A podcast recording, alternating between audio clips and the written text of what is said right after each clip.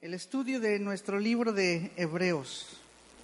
Y hemos estado viendo en este pasaje acerca de la disciplina del Señor, en lo cual nosotros hemos visto cosas muy interesantes y cómo realmente nuestra perspectiva sobre el sufrimiento puede cambiar y dar una vuelta de 180 grados, ¿verdad? Por ahí alguien dijo 360 grados, pero darle se regresa donde mismo, ¿verdad?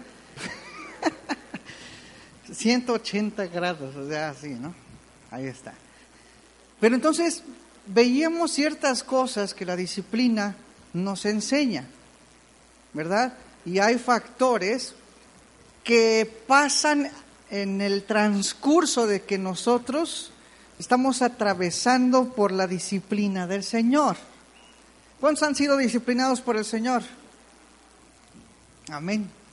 Ahora, ustedes acuérdense que primeramente tenemos dos peligros, ¿verdad? Que era de alguna manera desechar la disciplina del Señor o cuestionar la disciplina del Señor. Los dos peligros que nosotros podemos correr cuando el Señor nos disciplina, cuando la palabra de Dios dice no deseches la disciplina que se nos pone a nosotros como hijos. ¿Cuántos son hijos del Señor? Amén. Entonces la palabra de Dios dice que al que tiene por hijo, dice, lo azota o lo disciplina.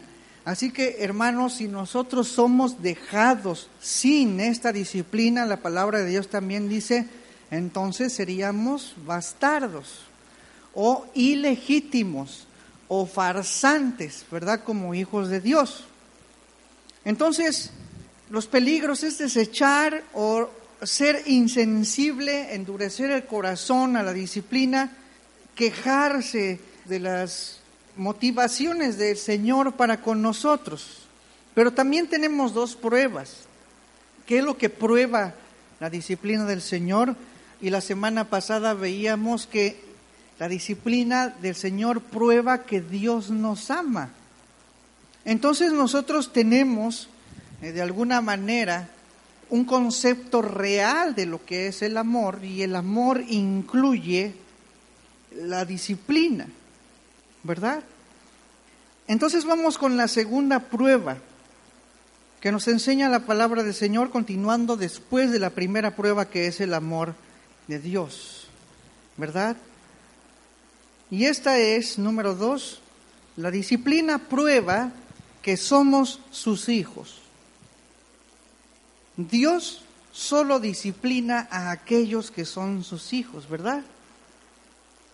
No sé si algunos de ustedes han ido alguna vez al súper y han visto a un niño, a un niño que anda por allá corriendo y agarra algo de allá y este su papá se lo quita porque ya van en la fila para pagar y el papá dice, "No, esto no es para ti." Y el niño hace, es más, corre ¿verdad? Se le echa a correr al papá y el papá, ay hijo, otra vez, nada más así, ¿no? Entonces vas, corre y luego se lo quitan y el niño se pone a patalear ahí, ¿verdad? Cualquiera de nosotros diría, ay, si ese niño fuera mi hijo, ¿verdad? ¿sí o no? Si ese niño fuera mi hijo, bueno, todos estamos de acuerdo, pues no es nuestro hijo. Y como no es nuestro hijo, entonces no lo disciplinamos, ¿verdad? Nosotros disciplinamos a nuestros hijos. Ahora, debemos disciplinar a nuestros hijos. A lo mejor para una persona, esa cuestión de que el niño hace esas cosas, pues no es tan grave. Dices, esas son cosas de niños. Pues no. Ciertamente nosotros debemos recordar que cada uno de nosotros hemos nacido con una naturaleza que tiende a hacer el mal. Nosotros no le enseñamos a los niños a hacer el mal, nosotros les enseñamos a hacer el bien. Es decir, corregimos. Y por ejemplo, entonces, analizando la situación de este niño, ¿cuáles serían los puntos a disciplinar? ¿Por qué? Primero, tenemos a un niño que está siendo ambicioso, ¿sí? Y hasta un punto lascivo. ¿Y qué es lascivo? lascivia no solamente se, se aplica a las cuestiones de inmoralidad sexual, sino a la cuestión de desear algo desmedidamente ya, ahorita. Entonces el niño en su naturaleza está practicando ese pecado, que a final de cuentas, si a la larga uno no lo disciplina, tú vas a ver cuáles son las consecuencias de esa ambición y de esa lascivia que ahorita se demuestra en cosas que son menos graves. Pero deja al niño sin, sin esa disciplina y vas a ver qué mal te va a ir después, ¿verdad? También desobediencia, ¿no? A ver, este Javierito, ¿no? Deja eso ahí y el niño no, y se echa a correr, es más, casi le levanta la mano al papá, entonces está una falta de respeto, ¿verdad? Ahorita hay muchos papás que dicen, no, ellos no son mis hijos, son mis compis, ¿ya? Ellos son mis compis, son mis amigos y acá somos banda todos, ¿ya? El papá muy chaborruco acá, queriendo jugar con los, los niños, ¿ya? O sea, está bien que jueguen, que vayan pelota y todo eso, pero si el niño falta el respeto, uno tiene que disciplinar. Nosotros debemos enseñar a los niños que los niños deben respetar a los mayores. Eso ya no se enseña. De hecho, hasta a su hermano mayor lo tienen que respetar. Eso ya no se enseña. Entonces tenemos a, a niños que en la escuela no respetan ni al maestro ni a nadie ni a nadie, ningún mayor que le llame la atención para nada. Es más, le, haces la mano así, hola, mi ¿cómo estás? ¿Ya? Bueno, ¿qué le toca? Disciplina. Mi hijo, pues saludas porque eso es una forma de respetar a tus mayores. ¿Verdad? Entonces, ¿qué otra cosa? Falta de dominio propio sobre sus emociones. Imagínate cuántos pecados en una sola escena, ¿verdad? Que uno no realmente si lo ves en niños, entonces es normal, pero déjalo que crezca de esa manera y vas a ver qué difícil va a ser para ti la vida y para él mismo su propia vida sin la disciplina. ¿Y tú sabes cuál es la última de las consecuencias? Y de las peores y de lo que sucede en estos tiempos, obviamente pues la muerte. Cárcel o muerte o vicios, ¿verdad? A fin de cuentas la paga del pecado es muerte, ¿verdad? Entonces, ves a ese niño, pero no es tuyo.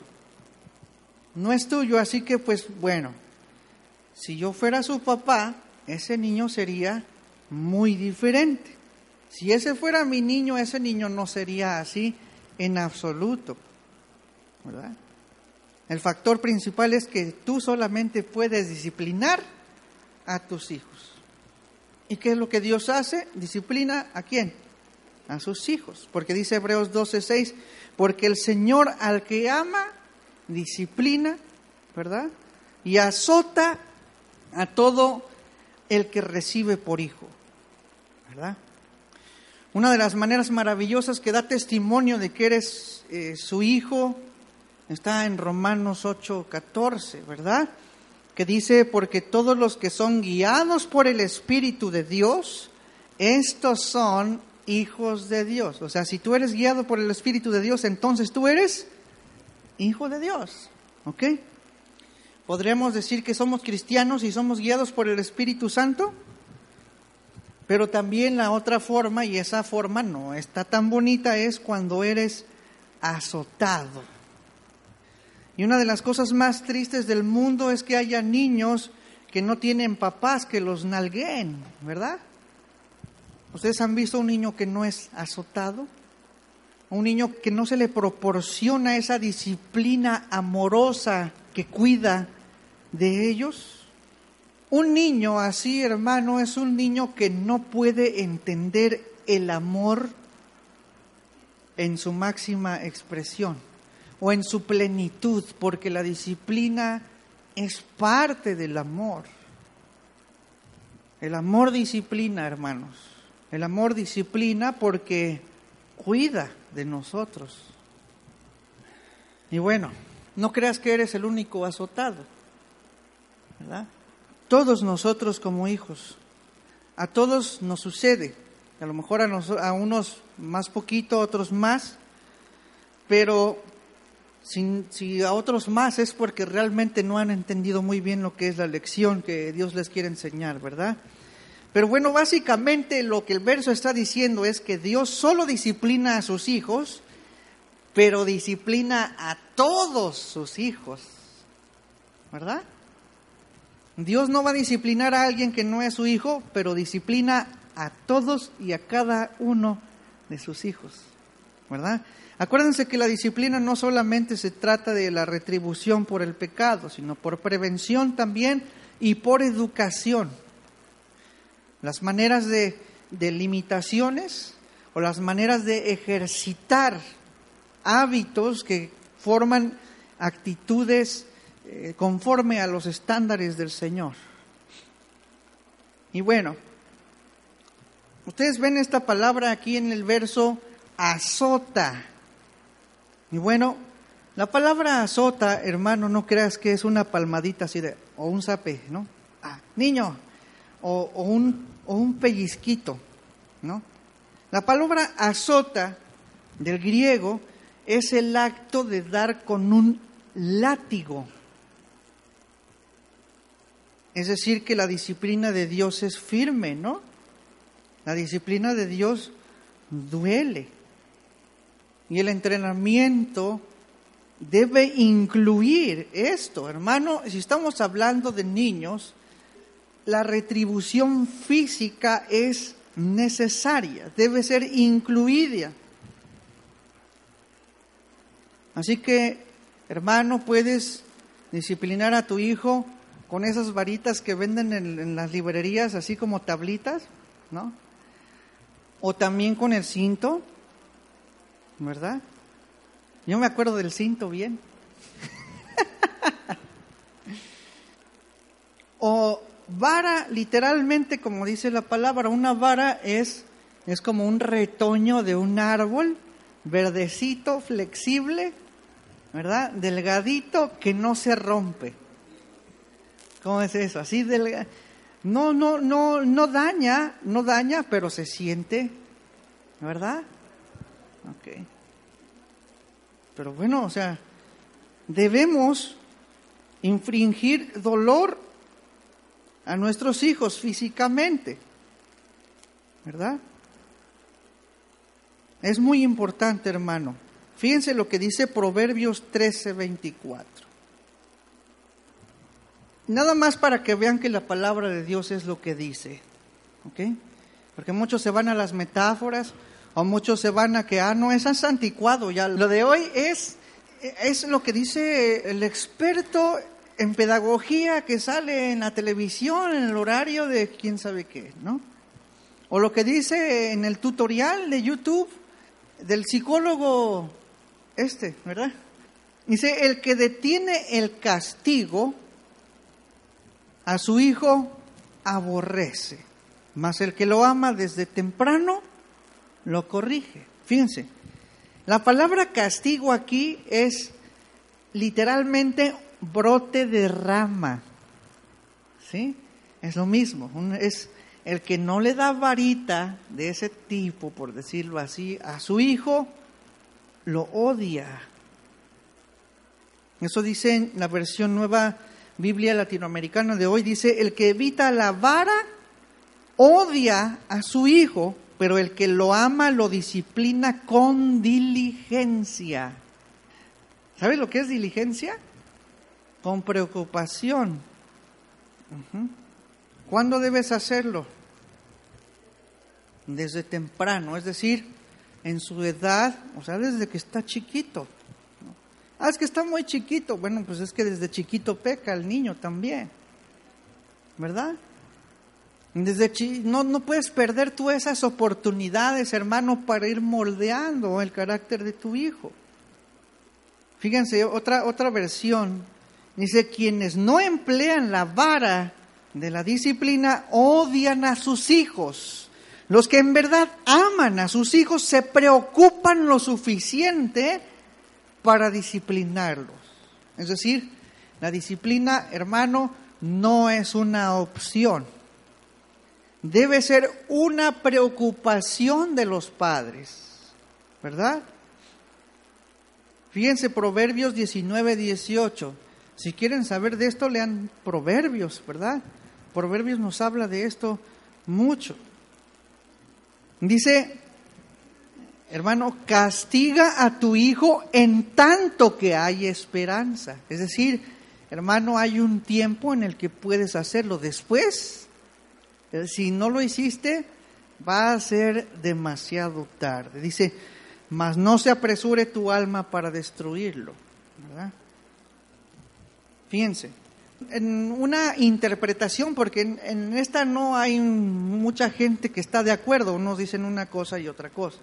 Dice, más no se apresure tu alma para destruirlo, podría decir que una persona que aplica la disciplina con la motivación incorrecta está dañando el corazón de sus hijos. ¿Sí? Es decir, cuando tú disciplinas a tus hijos como objeto de tu ira, entonces eso ya es algo pecaminoso. La palabra de Dios dice, la ira del hombre no obra justicia. Pero cuando obviamente aplicas esa disciplina a tus hijos queriendo obtener el resultado de un carácter formado de acuerdo a Dios, entonces ese es una disciplina amorosa, hermano. Esa es una disciplina amorosa. Y otra versión dice, disciplina a tus hijos mientras haya esperanza, de lo contrario, arruinarás sus vidas. ¿Verdad? Así que hermanos, nosotros somos responsables de la disciplina. Proverbios 22, 15, porque la palabra lo dice, ¿verdad? La necedad está ligada en el corazón del muchacho, ¿verdad? Y luego, vamos a Proverbios 23, 13. No rehuses corregir al muchacho, porque si lo castigas con vara, no morirá. Aquí se puede entender así como que vas a evitar las consecuencias de la muerte del hijo, ¿verdad? Pero en realidad lo que está diciendo es, no rehuses corregir al, muchacho. Si le das vara no se va a morir. O sea, por más que grita y haga un escándalo, no se está muriendo, nada más te está haciendo un berrinche.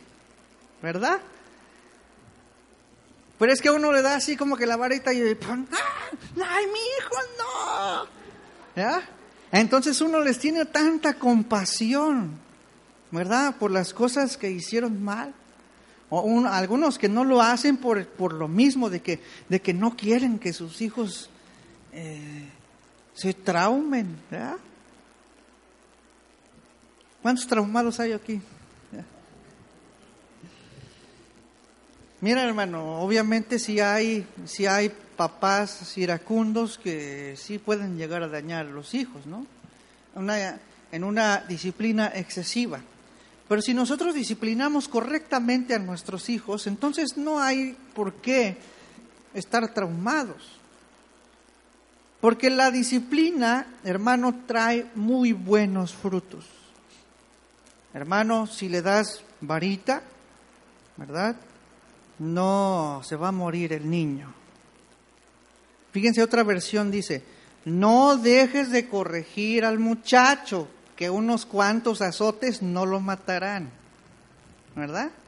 Otra, nueva traducción viviente, dice, no dejes de disciplinar a tus hijos, no morirán si les das unos buenos azotes. ¿Cómo se oye eso? Otra versión, palabra de Dios para todos. No te niegues a castigar al muchacho, que unos cuantos azotes no lo van a matar. ¿Verdad? Y vamos a Proverbios 29, 15. Dice, la vara y la corrección, ¿qué dice? Dan sabiduría. ¿Qué resultado, hermano? Dan sabiduría.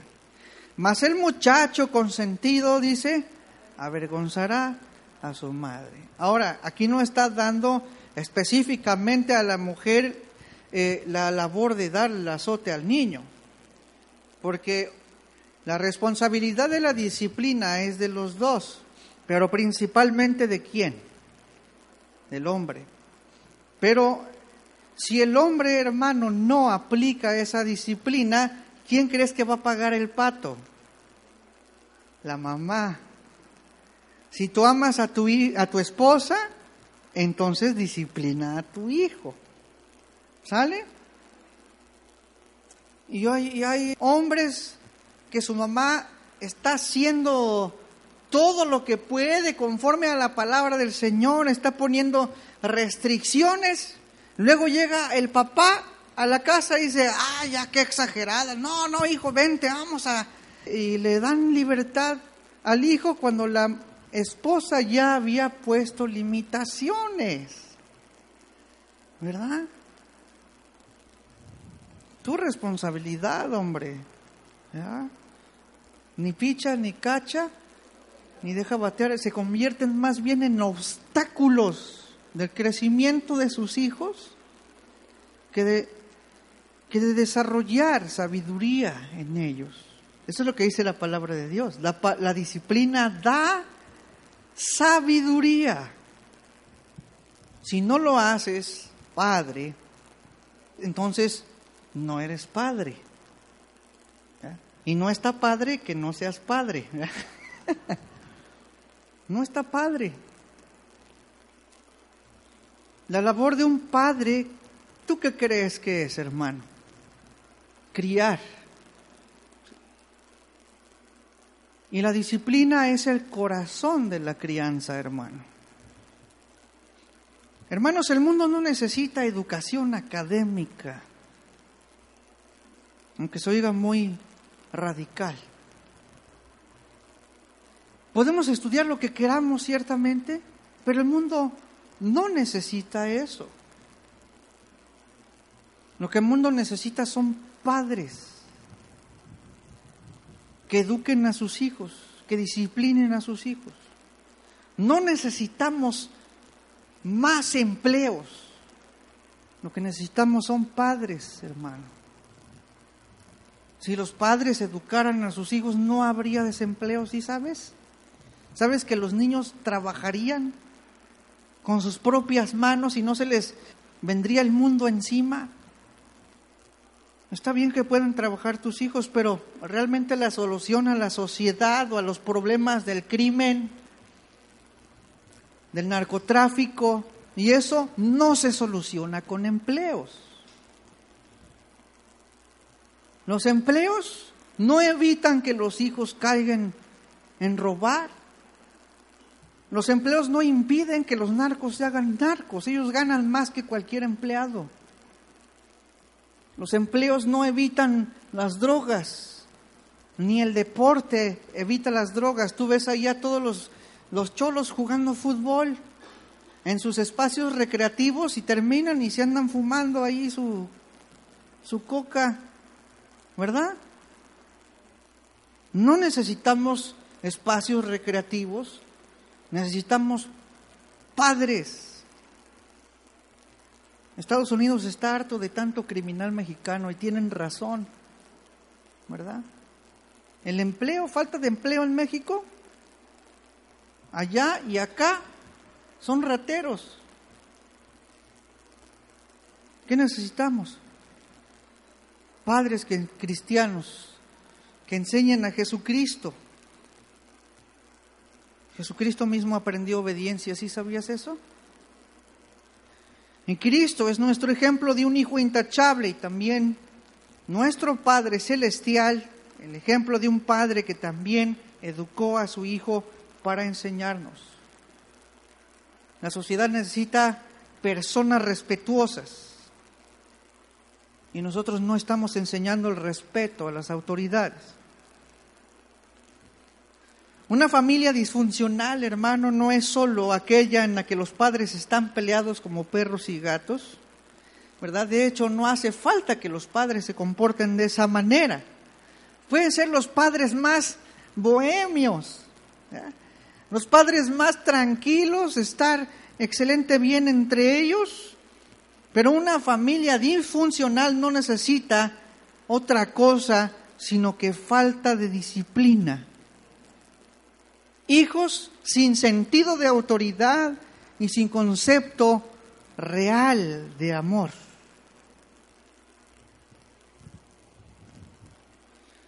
regresamos a Hebreos 12, 7. Si soportáis la disciplina, dice, Dios os trata como a hijos. Porque ¿qué hijo es aquel a quien el Padre no disciplina? Uy, fíjense, esto es muy anticuado, hermano. Porque fíjate, la pregunta aquí es una pregunta retórica, ¿no? ¿Qué es una pregunta retórica? Es una pregunta que tiene que ser respondida con una sola respuesta. Que no te da lugar a que, ay, pienses, ay, si es cierto o no, ¿verdad? Como, ¿qué hijo es aquel a quien el padre no disciplina? A ver, déjame ver. No. O sea, realmente lo que está diciendo aquí es, los padres disciplinan, ¿verdad? Es, eso es normal en esos tiempos. es una pregunta retórica para esos tiempos, ¿ok? Es decir, en esos tiempos, hermano, no habían padres que no disciplinaran a sus hijos. Y sabes, entre los cristianos, hermano, también debe ser como este verso anticuado. Deberíamos responder, ¿qué hijo es a quien, a, el padre no disciplina? No, pues no es hijo. Es decir, todos los hijos son disciplinados. Todos los hijos los disciplinan su papá. Hijos, ¿cuántos son disciplinados por sus papás? A ver, por allá, ¿cuántos son disciplinados? Ok. Gracias al Señor que tienen padre, ¿verdad? Pero si no eres disciplinado, entonces, ¿verdad? Hasta dentro del cristianismo muchas veces es anticuado, pero no dentro de un, o en la vida de un cristiano maduro. La disciplina no es una opción de crianza, les decía, crianza es sinónimo de disciplina. La disciplina es el corazón de la crianza. Un niño que desobedece, un niño que anda corriendo por ahí como loco, un niño que es incontrolable, un niño que es incorregible, ¿sabes qué es lo que revela? Revela que su padre no lo ama de verdad. El papá, claro, puede decir con todo su corazón, con todos sus sentimientos, que ama a su hijo con todo su corazón. Pero un verdadero padre amoroso está absolutamente comprometido a conformar el carácter de su hijo con los estándares de Dios. ¿Y cómo se hace eso? Con la disciplina. Ahora, la disciplina para mi hija, Crista, prueba que es mi hija. Es una prueba de que Crista es mi hija y que la amo, ¿verdad? Y cuando Dios dice que cuando eres, o sea, Dios dice, de hecho, tú eres disciplinado por mí, solamente recuerda que esa disciplina es un trabajo que yo estoy haciendo contigo porque tú eres mi hijo. ¿Sí? Y algunos cristianos se quejan, ¿verdad? Señor, ¿por qué sufro tanto? ¿Por qué yo, Señor? Algunos hasta piensan, ¿será que no seré salvo y por eso me pasan todas estas cosas? Todo lo contrario. Si está sufriendo, hermano, seguramente es porque el Padre está efectuando su disciplina sobre su Hijo amado. Así que si Dios disciplina, Dios nos está amando como sus hijos. Señor, ¿me has olvidado? No, todo lo contrario. El Señor está más presente que nunca en tu vida, en medio de tu sufrimiento. Así que cuando sufras, hermano, lo que podrías pensar ya en una manera positiva es, Señor, gracias Padre por el sufrimiento, ¿verdad? Muy bueno sufrir, no como masoquismo, ¿verdad?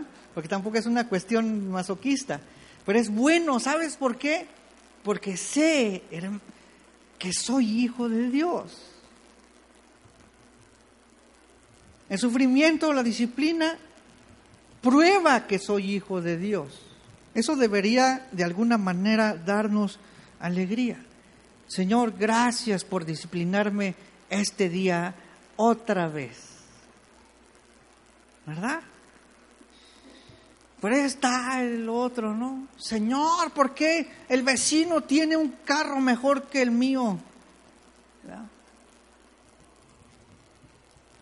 Yo no tengo ni dos pesos para pagar la renta, el teléfono o la luz. Señor, ni se enferma. Y mira, yo tengo chikungunya desde hace como...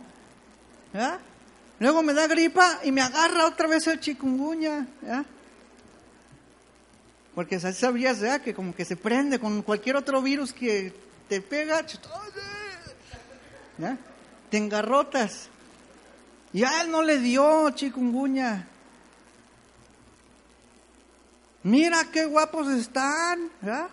Parecen Kenny Barbie, yo soy como Chucky. qué gracia tienen ellos para ser así. ¿Verdad? No me ama, Señor. ¿Cuánto sufrimos, verdad?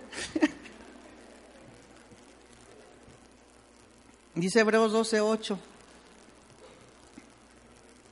Pero si se os deja sin disciplina, de la cual, ¿qué dice? Todos han sido partícipes, entonces sois bastardos y no hijos. O sea, ahí está diciendo dos cosas. Los que no tienen son bastardos y los que son todos participamos de la disciplina. Así que hermano, tú no puedes decir soy cristiano y jamás he sufrido en la vida. No, al contrario, como eres hijo, a lo mejor puede que estás sufriendo más de, que cualquier otra persona normal. Debería decirnos algo bueno. Estamos siendo disciplinados no porque somos bastardos, sino porque somos hijos legítimos. Somos participantes, por lo tanto, como hijo de Dios. Hijo de Dios. Hermano, esa palabra es, grandiosa. Que podamos llamarnos hijos de Dios. Cuando Dios te disciplina, entonces, hermano, agradece porque es un gran recordatorio de que somos sus hijos.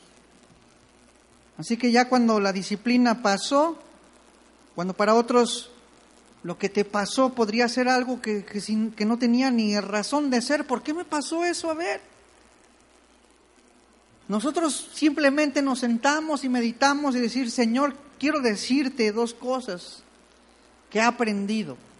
Son dos cosas muy básicas que he aprendido, Señor, en la disciplina. La primera es que Señor, sé que me amas.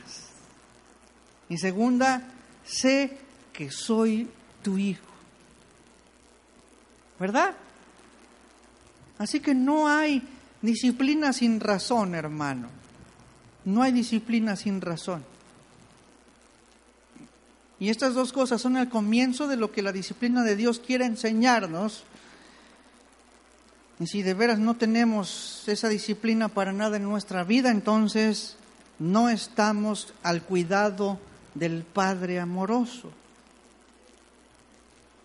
Jerónimo, uno de los grandes hombres de, de la iglesia de los primeros siglos, dijo, la peor ira de todas es cuando Dios no está airado contigo. La peor ira de todas es cuando Dios no está airado contigo. Es decir, si el Señor no te castiga, entonces no eres su hijo. Y si no eres su hijo, entonces la ira verdadera o la máxima ira de Dios va a caer sobre ti. Una vida absolutamente separada de Dios por la eternidad. El supremo castigo para una persona es ser inenseñable, es decir, es no ser hijo de Dios. Es ser incurable. El peor castigo es no ser objeto de disciplina de Dios para nada. Ese es el verdadero castigo, la verdadera ira de Dios, cuando Dios no tiene cuidado porque no eres su hijo, no eres cristiano, eres un farsante, así que el castigo no debería hacerte dudar de tu parentesco con Dios en cuestión de que es tu Padre, sino todo lo contrario. Si estás siendo castigado, repito, entonces somos hijos de Dios. Y debemos aprender la lección, hermano. Si no la aprendemos, ahí viene otra vez. Bueno. Entonces hasta aquí hemos visto primeramente dos peligros, dos cosas que prueban la disciplina, ¿verdad? Y ahora vamos a ver los resultados o los frutos de la disciplina. ¿Qué es lo que la disciplina trae, hermano? Hebreos 12:9. Por otra parte, tuvimos a nuestros padres terrenales que nos disciplinaban y los respetábamos. ¿Por qué no obedeceremos mucho mejor al Padre de los Espíritus y viviremos? Aquí lo que está haciendo es un contraste entre un padre físico y un padre espiritual, ¿verdad? Una comparación entre un padre natural y un padre sobrenatural. Lo que está diciendo es Hebreos, Dios los está disciplinando y tú estás agonizando, estás haciendo berrinche, estás enojándote en contra de Dios. ¿Eso es ser cristiano? Pues entonces, ¿qué hago? Si todo es un desastre, ¿qué le pasa a Dios? ¿A dónde se fue? Esa es una reacción que no tiene que ver con las reacciones que tú tenías con tu papá. Yo no sé si porque como no ves a Dios, de repente le respondes más feo que como jamás le hubieras contestado a tu papá. Por eso dice, a tu papá natural lo respetabas.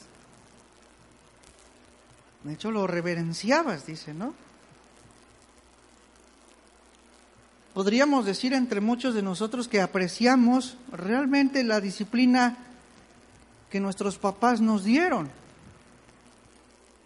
Entonces lo que dice, bueno, venerabas a tu papá natural, dice, ¿por qué no obedeceremos mucho mejor al Padre de los Espíritus y viviremos? Ahora, ¿cuáles son los dos resultados, hermano? Número uno, vida. Vida. Es lo que dice, ¿por qué no obedeceremos mucho mejor al Padre de los Espíritus? Y dice, ¿y viviremos? Es decir, tendremos vida cuando nosotros somos disciplinados, cuando nos sujetamos a la disciplina del Señor. Tendremos vida. Dios diseñó que de la disciplina fluyera la vida. Y podemos ver más o menos para dar a entender dos cosas diferentes que nos pueden dar luz. ¿A qué es a lo que se está refiriendo aquí con vida? Bueno, Deuteronomio 21, 18 al 19. Vida, hermano. Eso es algo profundo, hermano. Mira, fíjense, Hablando de padres e hijos. Si alguno tuviere hijo contumaz y rebelde, que no obedeciere a la voz de su padre ni a la voz de su madre, y habiéndole castigado, no les obedece, dice, entonces lo tomarán su padre y su madre, y lo sacarán ante los ancianos de su ciudad y a la puerta del lugar donde viva. Aquí tenemos la situación de un hijo desobediente a sus papás. Papá y mamá, ¿verdad? Podría, podríamos decir, ¿no? Bueno, pues lo sacan para darle una lección de la Biblia con los pastores. ¿Eh? ¿O a qué? ¿O a qué se los llevaron al muchacho con Tomás y rebelde? Deuteronomio 21, 20 y 21. Y dirán los ancianos de la ciudad, a los ancianos, perdón, y dirán a los ancianos de la ciudad, este nuestro hijo es contumaz y rebelde, no obedece a nuestra voz, es glotón y borracho, entonces todos los hombres de su ciudad, ¿qué dice? Lo apedrearán y morirá, así quitarás el mal en medio de ti y todo Israel oirá y temerá. Qué feo, hermano. ¿Ustedes creen que era importante para Dios tener hijos obedientes en Israel? Así que, hermano, la desobediencia no es un error ligero. La insubordinación, hermano, no es un pecado ligero, es un pecado grave tan grave que se pagaba con qué? Con muerte. Dice, así quitarás el mal de en medio de ti. Entonces, si tienes un hijo desobediente, entonces tráelo, dice, ¿no? Entonces tráelo para que los ancianos lo apedren. Qué feo se oye eso. Pero imagínate cómo estarían los padres o realmente los padres también veían algo muy mal en la falta de respeto, la insubordinación de su hijo. Pero bueno, la palabra de Dios nos habla de la importancia de la sujeción. Entonces si dice, pero si estás en sujeción a Dios, al Padre de los Espíritus, entonces ¿qué? Vivirás.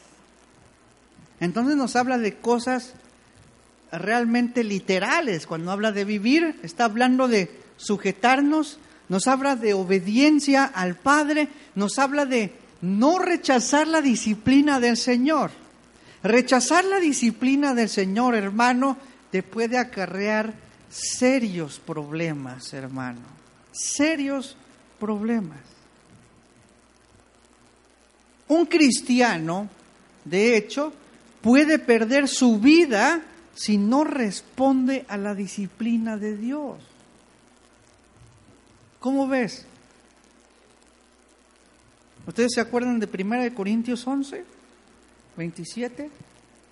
Está hablando en este sentido, hermano. Dice, de manera que cualquiera que comiera este pan o bebiera esta copa del Señor indignamente, será culpado del cuerpo y de la sangre del Señor. O sea, cuando, cuando las personas tomaban la cena del Señor, pero no entendían que el cuerpo de Cristo en realidad somos todos nosotros. Y entre ellos había contiendas y divisiones. Y ellos, ah, venga el pan y venga la copa. No sabes lo que estás haciendo. La falta de unidad también es un pecado grave, hermano. ¿Verdad? Tanto que dice Dice, por tanto, dice el versículo 28, pruébese cada uno a sí mismo y coma así del pan y beba de la copa, porque el que come y bebe indignamente sin discernir el cuerpo del Señor, juicio come y bebe para sí, por lo cual hay muchos enfermos y debilitados entre vosotros y muchos que duermen. Muchos duermen. La falta de discernimiento del cuerpo de Cristo es un pecado de muerte. También la deshonra a los padres o la insubordinación es, también se paga con muerte. Sabes, de alguna manera, Dios tiene que enseñarnos temor. Si nosotros no tenemos en, el, en, el, concepto correcto a Dios, entonces nosotros vamos a andar como, como chivas en el monte, ¿no? Haciendo lo que nosotros queramos. Pero Dios es un padre, hermano. O dime si tú no temías cuando tu papá empezaba así y se empezaba a sacar el cinto. ¿Verdad? no, no, ya, ya, pa, ya, ya, ya. ya, perdón, perdón, perdón. Bueno, pues también, o sea, la palabra de Dios también nos tiene que dar advertencias para, hijo, de veras, haz lo que te estoy diciendo. No rechaces la disciplina del Señor. Pero se salen del huacal. ¿Verdad? Fíjense cómo la palabra de Dios habla de pecado de muerte. No estamos hablando de, de las cuestiones de que hay pecado venial, pecado quién sabe qué. Bueno, realmente la palabra de Dios sí nos habla de que hay pecados de muerte en el Antiguo Testamento. Por ejemplo, un pecado de muerte es que la deshonra a los padres. También vimos que la falta del discernimiento del cuerpo de Cristo es un pecado de muerte. ¿Verdad? Y lo que dice primera de Juan 5, 16 y 17 respecto al pecado de muerte, dice, si alguno viere a su hermano cometer pecado que no sea de muerte, dice, pedirá y Dios le dará vida. Esto es para los que cometen pecado que no sea de muerte. Hay pecado de muerte por el cual yo no digo que se pida. Es más, o sea, alguien que comete un pecado de este tipo, sabes que ni siquiera ores por él. Toda injusticia es pecado, pero hay pecado no de muerte. Dios castiga.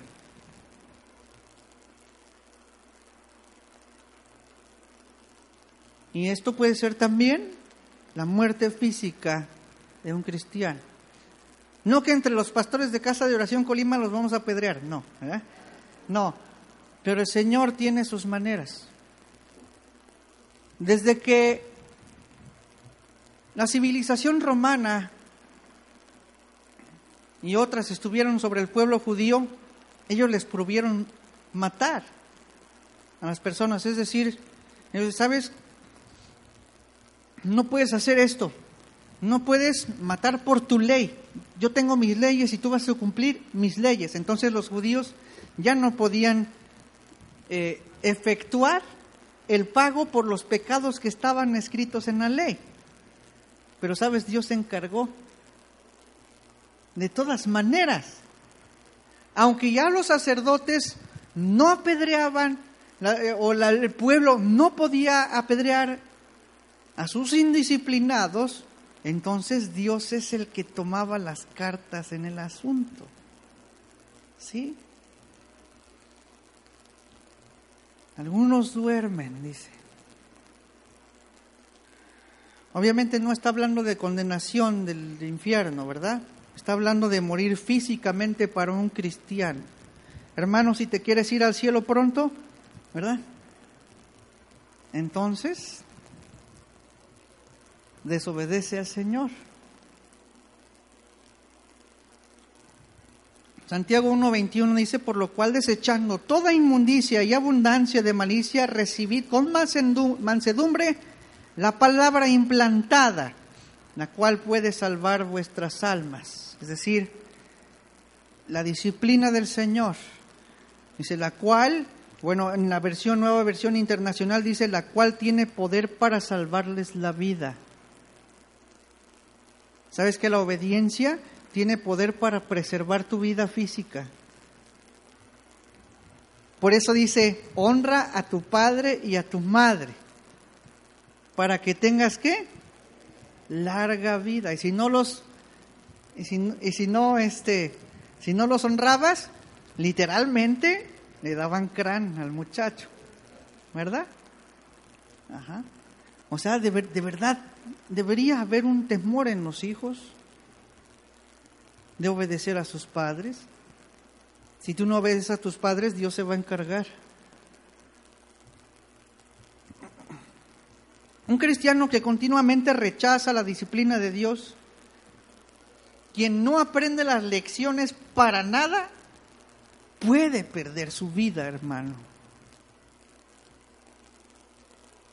Pero dice la palabra, sujeta tu vida a la disciplina amorosa del Padre y vivirás. ¿Verdad? Pero bueno, esta es una faceta del vivirás. Una faceta de la vida que fluye de la disciplina. Miren, nosotros no podemos saber qué es vivir en su plenitud si no hemos pasado por algunas cosas adversas, ¿verdad? Nosotros no podemos saber qué es la victoria si no hay una pelea que hemos batallado, ¿verdad? Una batalla que no hemos peleado más bien. una batalla que no hemos peleado, no sabemos qué es la victoria. Tenemos que pelear en la batalla para ser victoriosos. No podemos saber qué es la libertad si no hemos estado en la cárcel, ¿verdad? No sabemos qué es sanar si no hemos estado alguna vez enfermos. No podemos saber qué, es la abundancia si no hemos estado en pobreza, ¿verdad? La vida sola es vida cuando hemos sido desdichados y miserables. Es decir, solamente podemos saborear las cosas o gozar de ellas si hemos pasado por tiempos difíciles. Cuando hemos pasado por sufrimientos, hermano, ¿cómo es que tú cuentas esas cosas como cristiano? ¿Sabes? El Señor me dio una victoria tan grande en esta situación. ¿Sabes cómo hemos visto la mano de Dios obrar milagrosamente en esta ocasión en la que estuvimos pasando eh, dificultades de enfermedades y podemos contarlas con gozo. Saboreamos la vida, hermano. Muchos misioneros en lugares tan difíciles como en Medio Oriente o en Asia han dicho, eh, a otros, no, ¿y cómo te va ya en las misiones? Ya regrésate. Y yo, ¿para qué me regreso? ¿Eh? ¿Para qué me regreso si acá, o sea, ¿para qué me regreso a mi vida rutinaria que siempre viví si acá vemos la mano de Dios moverse en todas las situaciones adversas cuando estamos predicando la palabra de Dios? O sea, hay gozo, es vida. Dios ha obrado milagros en nuestra pobreza, más cosas en las pruebas. Entonces nosotros podemos decir que estamos viviendo la vida, estamos disfrutando las victorias. Porque es fácil ser cobarde, ¿verdad, hermano? Porque está en nuestra sangre, ser carnal, hablando espiritualmente. Somos cobardes, a veces le huimos a la disciplina pero el Señor nos va a hacer pasar otra vez por eso si no aprendemos, ¿verdad? Ok, entonces, ¿cuál es el primer resultado, hermano? La vida. Número dos, santidad. Ese es el segundo resultado. El segundo fruto, el segundo producto. El segundo fruto de la disciplina es la santidad. Hebreos 12, 10. Dice, y aquellos ciertamente por pocos días nos disciplinaban como a ellos les parecía. Pero este para lo que nos es provechoso. ¿Para qué? Para que participemos de su santidad. ¿Para qué nos disciplina el Señor? ¿Qué, es lo que Dios quiere ver en nosotros después de la disciplina? Santidad. Esa es una gran verdad. Nuestros padres terrenales nos disciplinaron eh, por poco tiempo, ¿no? O sea, mi papá ya no me disciplina, ¿verdad? No. Por eso dice por poco tiempo, es decir, en el, en, en el tiempo en el que podíamos ser disciplinados. Dice, y, dice, y nos disciplinaban como a ellos les parecía, es decir, hicieron lo mejor que pudieron. ¿no? Y hasta que pudieron, hasta que corrimos, ¿no? Ah, no es cierto, ¿no? Cuando, cuando nos disciplinaban, pues ya, ya, no, ya estábamos bien domados, ¿no? Como dicen. Entonces, como padres, nosotros no siempre lo hemos hecho bien, pero hacemos lo mejor que podemos. Si nosotros somos honestos, hermano, las disciplinas que hemos aplicado muchas veces no son en pro de beneficiarlos. ¿Alguna vez le hemos dado varita o un golpe a nuestros hijos enojados? ¿Sí o no? Seamos honestos. Cuando nuestro hijo es objeto de nuestra ira, cuando no es amor lo que manifestamos en la disciplina, y pedimos ciertamente perdón al Señor por nuestros errores, porque somos humanos, hacemos lo mejor que podemos. Pero si nos ponemos a ver en la diferencia entre cómo Dios disciplina podemos saber que Dios no se equivoca cuando nos disciplina, cuando, cuando nos disciplina a nosotros. A lo mejor tú oíste, por ahí de repente que se cayeron los trastes, vas, disciplinas a tu hijo y está llorando ahí y tu hijo te dice, es que yo no fui. yo, perdón, hijo, perdón, ¿no? Nosotros nos equivocamos, pero Dios se equivoca. Dios no se equivoca. Dios conoce nuestro corazón, a Dios no se le escapa nada. Y aparte, hermano, cuando Dios disciplina, siempre es para provecho de nosotros. Siempre. Si nosotros hemos disciplinado sin provecho, Dios siempre disciplinará con provecho. Eso es lo que dice Hebreos 12:10. Y aquellos ciertamente por pocos días nos disciplinaban como a ellos les parecía pero este, es decir, Dios, el Padre, para lo que nos es provechoso. ¿Qué es, lo, ¿Qué es lo que nos es provechoso? Participar de su santidad. Ojalá que toda la disciplina que nosotros apliquemos a nuestros hijos sea para que ellos sean santos. Traducción del lenguaje actual lo dice de esta manera. Cuando éramos niños, Nuestros padres nos corregían porque pensaban que eso era lo mejor para nosotros. Pero Dios nos corrige para, para nuestro verdadero bien, para hacernos santos como Él, para hacernos santos. Qué bonito, ¿no, hermano? Que realmente el deseo del corazón de nuestro Señor en la disciplina es que su hijo sea un santo. Dios no se equivoca, hermano. Él conoce su disciplina, conoce la disciplina correcta para nosotros y nos hace participantes, partícipes de su santidad. Efesios 3:19 dice, y de conocer el amor de Cristo, que excede a todo conocimiento para que seáis llenos de toda la plenitud de Dios. La única manera en la que yo puedo ser partícipe de su santidad y su carácter justo, en una manera práctica, es cuando soy conformado a su imagen. Y para que yo sea conformado a su imagen, debo tomar la disciplina del Señor debo agarrarme a la disciplina del Señor, debo sujetarme a la disciplina de Dios, porque Dios quiere formarnos. Nos quiere formar porque somos revoltosos, ¿verdad? Nos quiere formar porque ciertamente tenemos pecados y nosotros debemos responder a su disciplina. ¿Cuántos quieren ser partícipes de la santidad de Dios? ¿Ya? Solo pasará si somos disciplinados, hermano.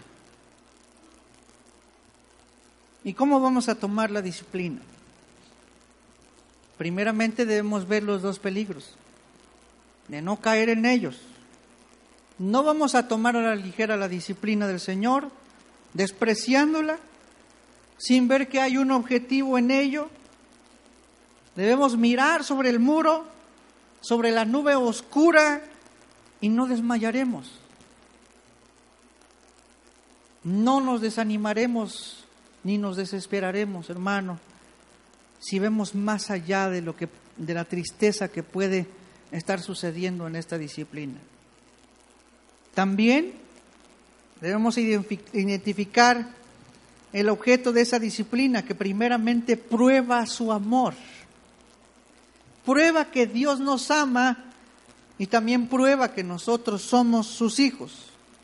En vez de dudar en que Él esté, está cerca, debemos agradecerle a Él que está más cerca de lo que creemos porque está siendo un Padre amoroso, enseñándole, enseñándolos a nosotros lo que, lo que Él quiere que aprendamos. Tercero, debemos reconocer el fruto que Dios está esperando de nosotros. Una vida plena y vida y no muerte. Y también de esto tenemos como resultado la santidad. Él nos quiere hacer santos en la práctica, ¿verdad? Recuérdate, hermano, que cuando el Señor murió por ti y tú le aceptaste su sacrificio, tú fuiste hecho santo delante del Padre. Tenemos una posición como santos delante del Padre, pero lo que Dios quiere es que manifestemos esa santidad que hay en nosotros prácticamente. ¿Y cómo va a salir esa santidad, hermano? Con la disciplina. O sea, 5.15 dice, andaré y volveré a mi lugar hasta que reconozcan su pecado y busquen mi rostro. En su angustia me buscarán. ¿Qué es lo que debo decir? Que la, eh, que la, que la lluvia de la decepción venga, ¿verdad? Esas deberían ser nuestras palabras. Que venga la lluvia de la, de, la decepción si ésta riega las plantas de la gracia espiritual. Que los vientos de la adversidad vengan a mi vida si estos sirven para arraigar a los árboles que Dios mismo plantó. Debemos decirle al Señor que deje que el sol de la prosperidad sea eclipsado si éste me trae más cerca de la verdadera luz de la vida.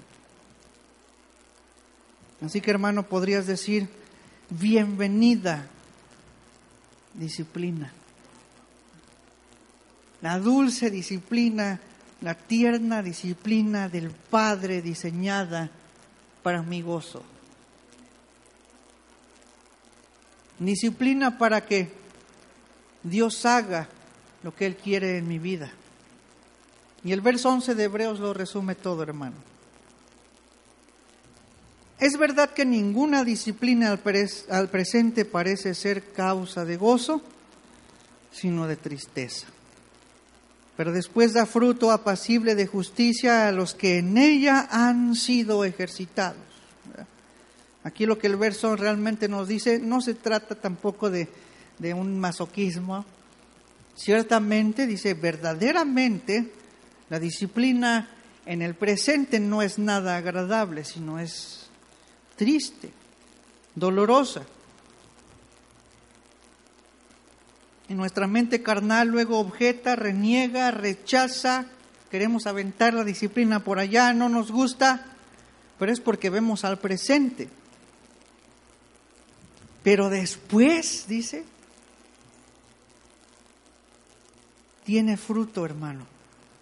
Da fruto apacible. Pero después, hermano, y en tu vida ha habido muchos, pero después, muchas victorias.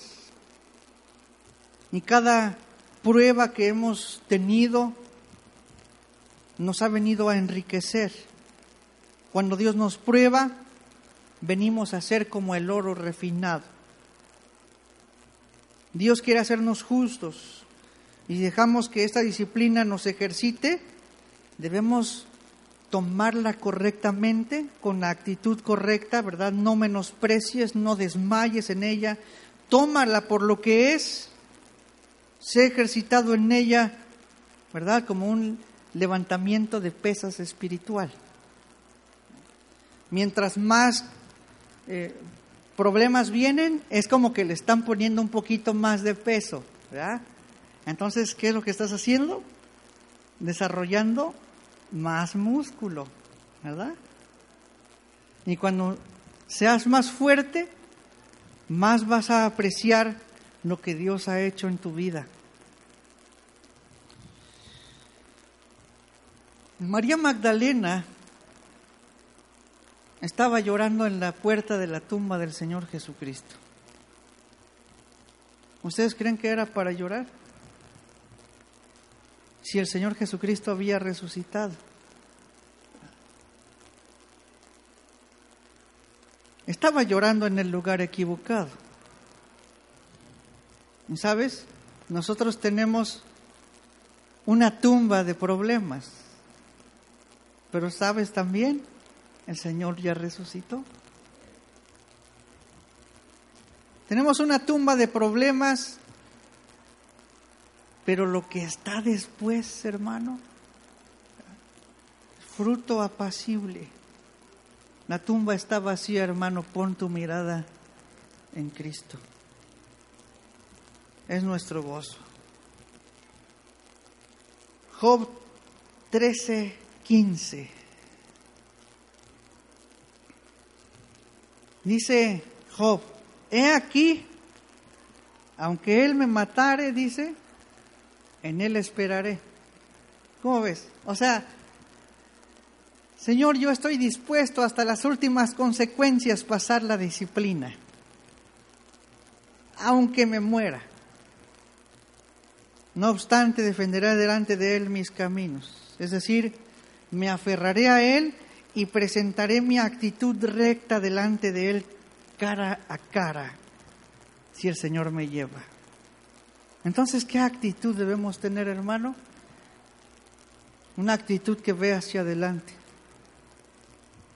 No en la tristeza de la desesperación.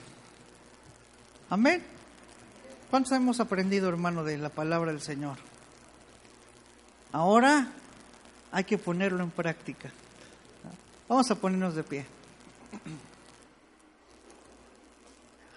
Señor, agradecemos, Padre,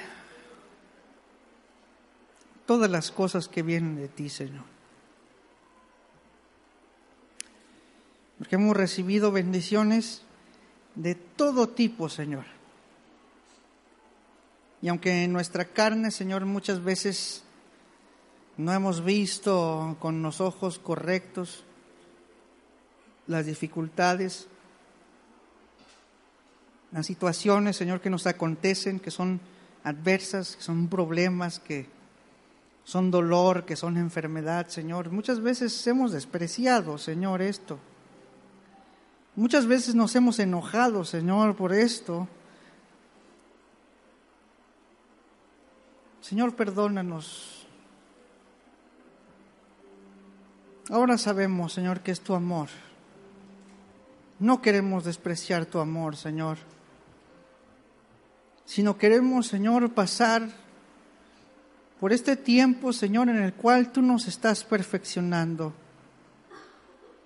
Y queremos entender, Señor, y ver más allá, más adelante, Señor, el fruto que tú quieres obtener, Señor. Gracias, Padre, por enseñarnos el camino, la actitud, Señor, que nosotros debemos tomar ante estas cosas. Ahora sabemos, Señor, que tú nos amas.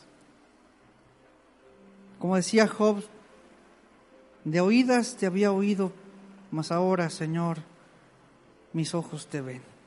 Gracias, Padre, por tu palabra tan hermosa.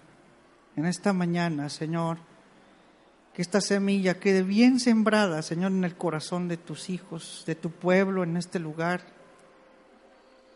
Te pedimos, Señor, que esta también nos acompañe, Señor, todos los días y que tu Espíritu Santo, Señor, tome de ese tesoro que tenemos ya en el corazón, Señor, para recordarnos las actitudes, Señor, que debemos tomar en el tiempo en el que lo requiramos, Señor, para darte honra, Señor, para ser cada vez más como tú, conforme a tu voluntad, Padre, y exaltarte así y darte gloria, Señor, no solo de labios, Señor, sino con todo nuestro corazón. Gracias, Padre. Señor, te damos toda la gloria, Señor. Sea exaltado, Señor, en todas las cosas que nos has dado, buenas, Señor, y dificultades también. Gracias por tu palabra, gracias por tu presencia, gracias por la vida. Te pedimos, Señor, nos acompañes al lugar donde estemos, Señor. Sin ti, Señor, ¿qué podemos hacer? Nada, Señor. Que tu favor, Señor, nos acompañe todos los días, tu bien y tu misericordia. En el nombre de Cristo Jesús. Amén. Amén.